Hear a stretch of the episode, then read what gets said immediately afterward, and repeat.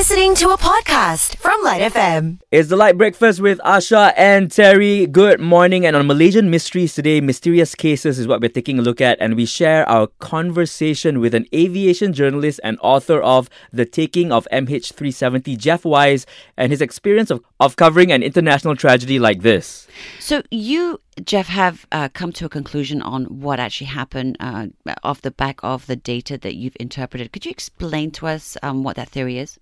I'm sure everyone that's listening is pretty well aware of the outlines of what happened, right? But mm-hmm.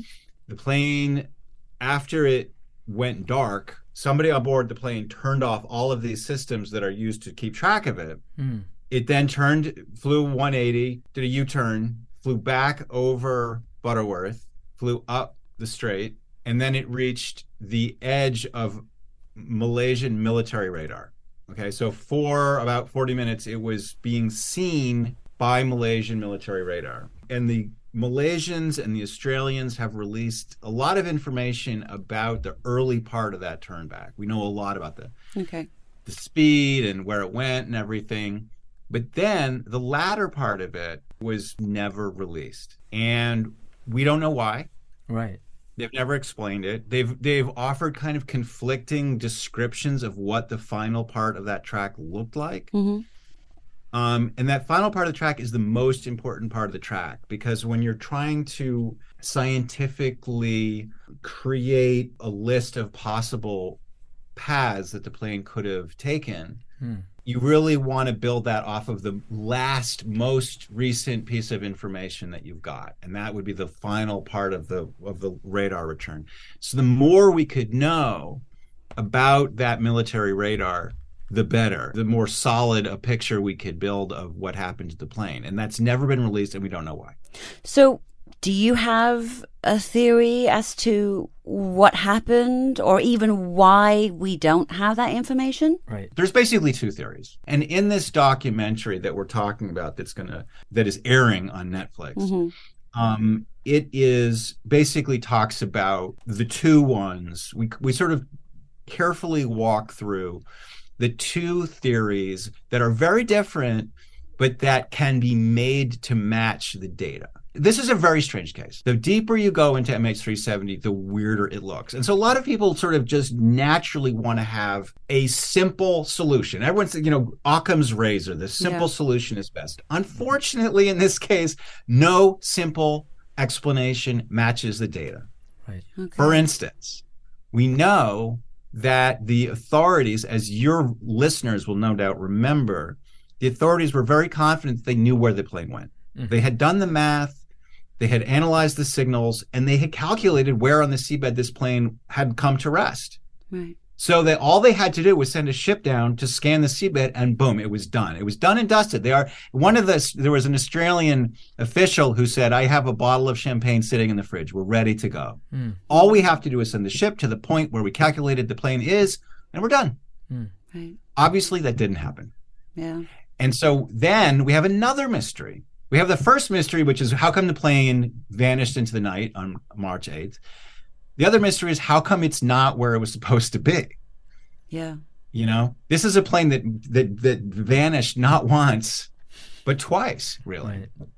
How do we explain that? And the, no, so the simple thing is, as uh, you know, everyone knows that the, the the sort of the most common explanation, the the, the theory that is considered like the gold standard, like the most reasonable, like all, every reasonable journalist will tell you, um, probably the pilot took it. Mm-hmm. Probably for reasons we don't understand, the pilot decided to commit the most elaborate, lengthy, technically abstruse murder-suicide of all time. Right.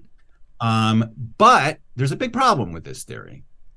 As reasonable sounding as it is, the problem is that if that happened, the plane would have been found by now. Oh, the plane right. should have been on the seabed. It wasn't. Now, dif- different people have different ways to get around that. So there's actually some people who right now are saying we think it really did go there, but like there's like a cliff under, there's like an underwater cliff or like a, a chasm or a hole, and the plane went into that hole. Right. Okay. So like, is that impossible? It's not impossible. Is it unlikely? It's definitely unlikely. So is there another explanation? Is there a different way we can explain the data that we have? Walk us through that process of how you okay. you went through piecing together the information that you gathered to develop your theory on uh, how M H three seventy went missing. Like, walk us through that process of trying to find that information. So to start with, I was a reporter. I'm a p- private pilot. I fly for fun, but I right. also read like accident reports, and I wrote about Air France four forty-seven, and I, I'm a journalist. I write about aviation, and I write about crashes. And so when, when M H three seventy happened, of course I was going to like pay attention to it. And I followed along trying to make sense of this, you know, very technical, very hard to understand. I had never heard this kind of um, description of satellite pings. I'd never heard of that before, and I had to learn about it. And for the most part, you know, the, the first stage of the process was just hearing the mainstream theory kind of develop, which was that like the plane turned south. It was pro- it could only have been the pilot.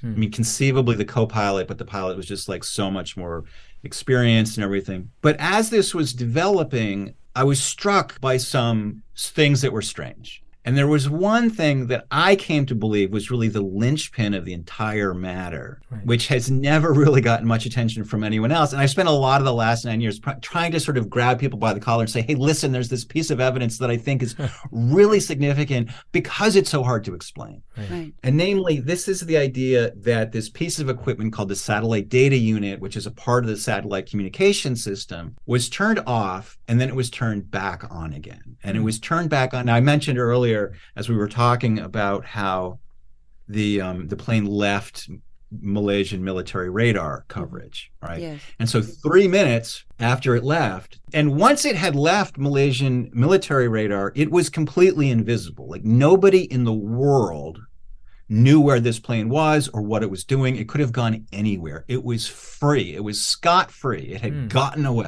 Mm-hmm. After flying over an Air Force base, it had gotten away. Mm-hmm. And I think I um, think also with, whether you could give an analogy here, because I don't think a lot of people realize that three minutes a plane flying can get a lot further than you think. The way I see it is three minutes is very short in terms of like co- it's a coincidence. It's mm-hmm. a it's a big well. Don't in terms of time coincidences. Remember, the plane left the it, it had just crossed the last waypoint, navigational waypoint in Malaysia. Six seconds later, six seconds is a very, very short amount of time. So pretty much immediately after it left the last waypoint in Malaysia over the South China Sea, everything went dark, right? So you talk about intentionality, because when you have these coincidences that are like, you know, mm. the most important point about this idea that the plane leaves Malaysian radar coverage, and then this box gets turned back on. Now, because this box was turned back on, it's now generating these automatic signals that Inmarsat is going to record and that the scientists will later use to determine more or less where the plane went.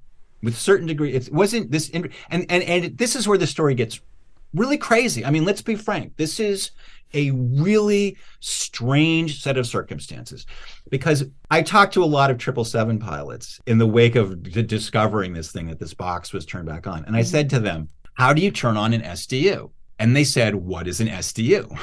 They had never what? heard of this thing. Wow, okay. They're not trained to turn this thing back on. They're not trained how to turn it off. And it turns right. out if you want to turn it off, mm-hmm.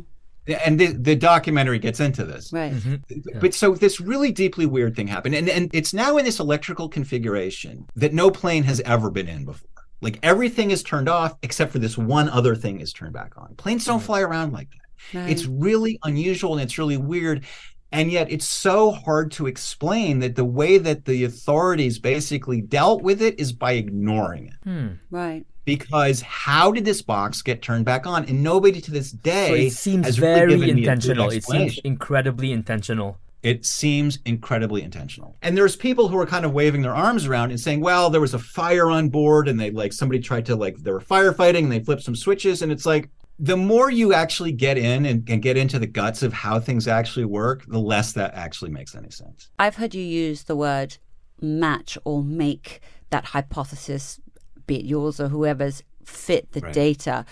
So right. earlier on, you're saying the biggest thing that you're um, hoping for is that a chunk of data is revealed in order to create more um, definite like, routes like, as like to a more where complete it, set of data would allow us to have a clearer picture of what the hypotheses, what what hypotheses are more are more likely to be true. Right. Yeah, that's definitely true. But the most important thing that could happen as a result of this documentary is not the release of more data. Actually, it would be a change of attitude, a change of people saying, "Look, we were told that it had to be this, and it is possible it could be this, but there's a big problem with it being this, and we need to like look at other possibilities because there are other possibilities." Right. Okay. And if it and is if this, the there should be information that should be able to verify that as well. Because if it is this theory that's being pushed, then there is information that people already have that should be able to be put forward to prove that theory true. No, Either I, way. I think that's true.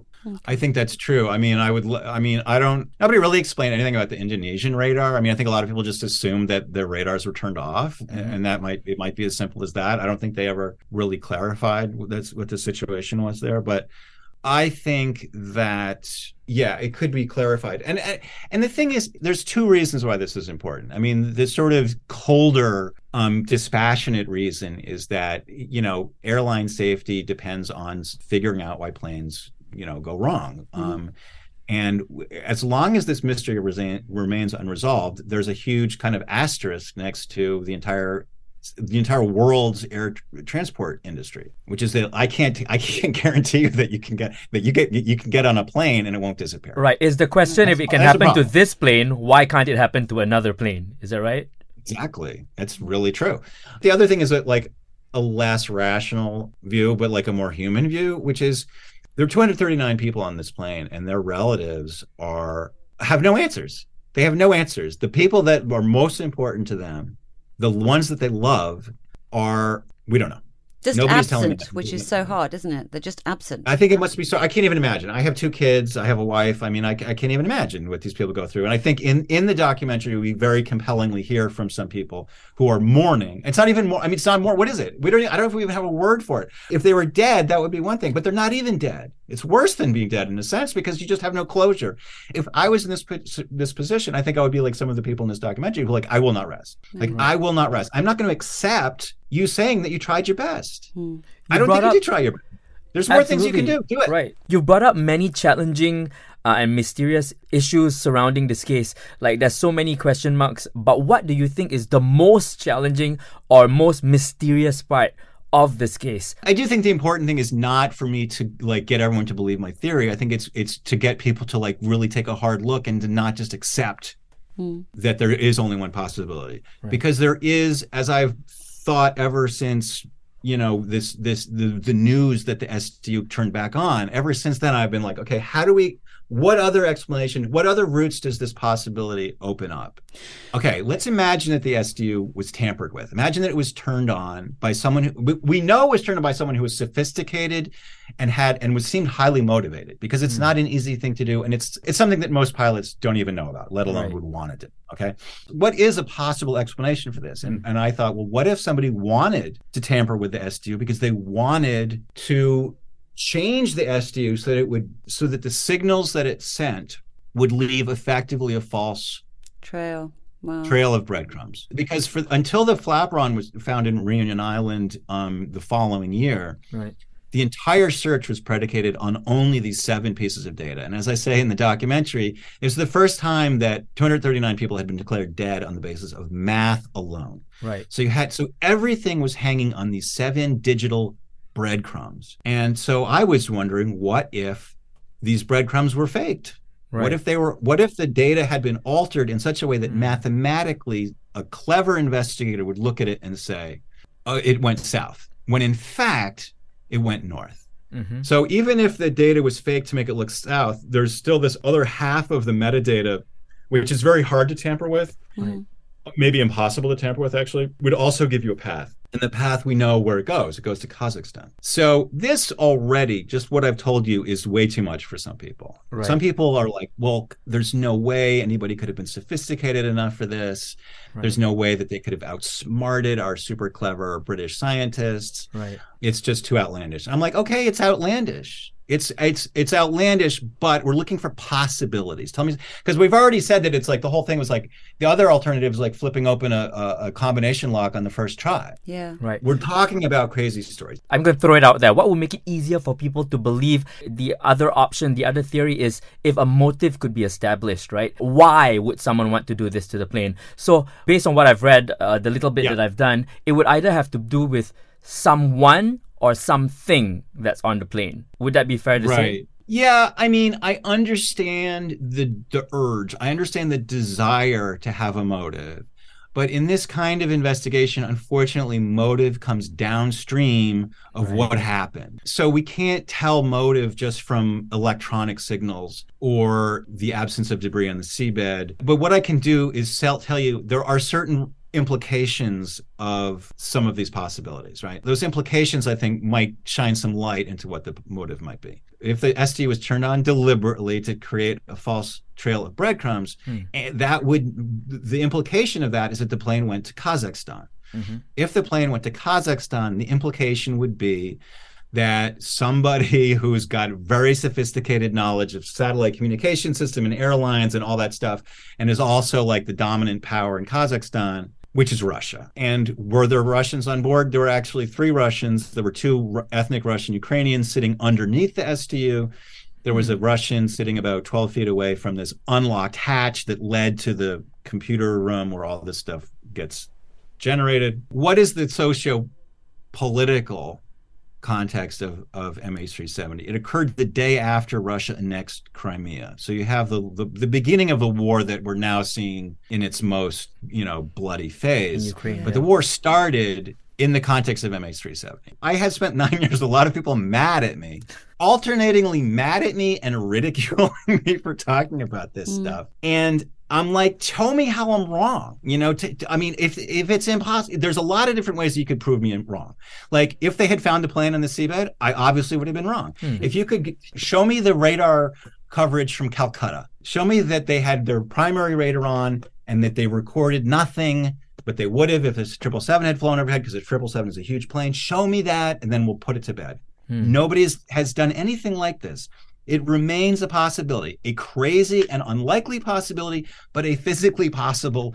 So we have, like, the, the point I'm trying to make is that there's two possibilities. They're both terrible, but it's really the only, you know, cans of soup in the store. Mm. In this documentary, what are your hopes for this documentary? What are you hope? How do you hope its impact will be on society? What do you hope people will take away when they watch this documentary? I hope that this will cut through the fog and show the clarity that exists. Mm. There is a lot of clarity. And I think like when a really powerful, you know, analysis, a really clear-eyed analysis occurs, it can help people really understand what the stakes are, what the issues are, what the possibilities are. We have spent the last nine years chasing our tail, confusing ourselves with fog and misinformation. Some of the misinformation is put out by people who have, I don't know what their motives are, but people are spending a lot of time spreading misinformation about this story. And there's also people that just like, they really love their theory and they're, they're in love with their theory and they want everyone to believe their theory. One of those theories is in the documentary and I, you'll, you'll watch it and you'll know what I'm talking about. I don't, there's three theories that are talked about in this show. Mm-hmm. Two of them are ones that are very rigorous and, and we can talk about all the pros and cons for, uh, regarding every point of data. Right. One of them is bonkers. And I think when you watch it, okay. you'll probably know what I'm talking about. We appreciate um, your honesty, that's for sure. Well, listen, that's, I mean, I want all that stuff to go away. I want to have, I wish we could have a serious conversation. Hmm. I've been reading about the discovery of quantum mechanics, which took place in the twenties and thirties. It involved a small number of people who were super intelligent and were all, they argued with each other. They kind of disliked each other to a certain extent, but they all were dealing in good faith. They were trying to solve a big mystery that was really, really hard to explain. And the answer that they came up with, mm. interestingly enough, was crazy. The answer that came up was so crazy that Einstein, the greatest brain of the twentieth century, didn't believe it. He went to his grave saying, like, this is impossible. I do not believe it. Hmm. Einstein was wrong in that case. Everyone hmm. now knows that Einstein was actually wrong. Quantum mechanics is deeply weird, but it's also true. And I think that the same analogy holds with M H three seventy. When you find out what it really and I do think it will be found in our lifetimes, mm-hmm. depending on how long we live, I guess. But it will see, it will be crazy. Whatever M H three seventy was, we know enough now to know it was crazy. It was not just like, oh, the Americans shot a missile by mistake. No. Right. It right. was weirder than that, way weirder than that. It was weird. It was really weird. You said everything that needs to be said then. The, what we need to do now is watch that documentary and see yes. all the three theories that you've mentioned and watch you in it as well. We appreciate yes. the time that you've given us, and you've definitely given us a lot to think about as well. Yeah, absolutely, for sure. And uh, I, I love the fact that this documentary's come up. It's poking us again to not forget and actually sort of do more reading, because back when it was happening in the few years after that, it was a lot of information. It mm. was very confusing. There there wasn't a very simplified way for people to explain. So lay people like us would have been very confused with mm. all of the information out there mm. and which to listen to and which not to. So, Jeff, you know, really... thank you so much for having this conversation with us, uh, for writing the book, for holding on to these points so that people just keep asking questions. Thank you so much. Thank you guys for having me. It's been really such a pleasure. You guys have great questions, and I love that you're that you care about this. It's so important. Absolutely. We do. Can I add one thing, which is that if yeah. people watch this and they have questions and are like, wait, this doesn't make any sense, I have my book that you mentioned very kindly, The Taking of M H three seventy. Yeah. And I also have a website where people, if people want to like ask a question or something, Jeff Wise dot net, there's comments, and like people, we've had forty thousand comments over the last nine years. So it's like, you can discuss the theories. You know, it's, and a, it's a discussion. It's a process. Right. It's science doesn't happen with one person having one idea. Right. It's a conversation. We were talking to aviation journalist and author of The Taking of M H three seventy, Jeff Wise, about his experience on covering mm. this international tragedy. You can listen to this interview again on the Light Breakfast podcast. That's on the Shock app.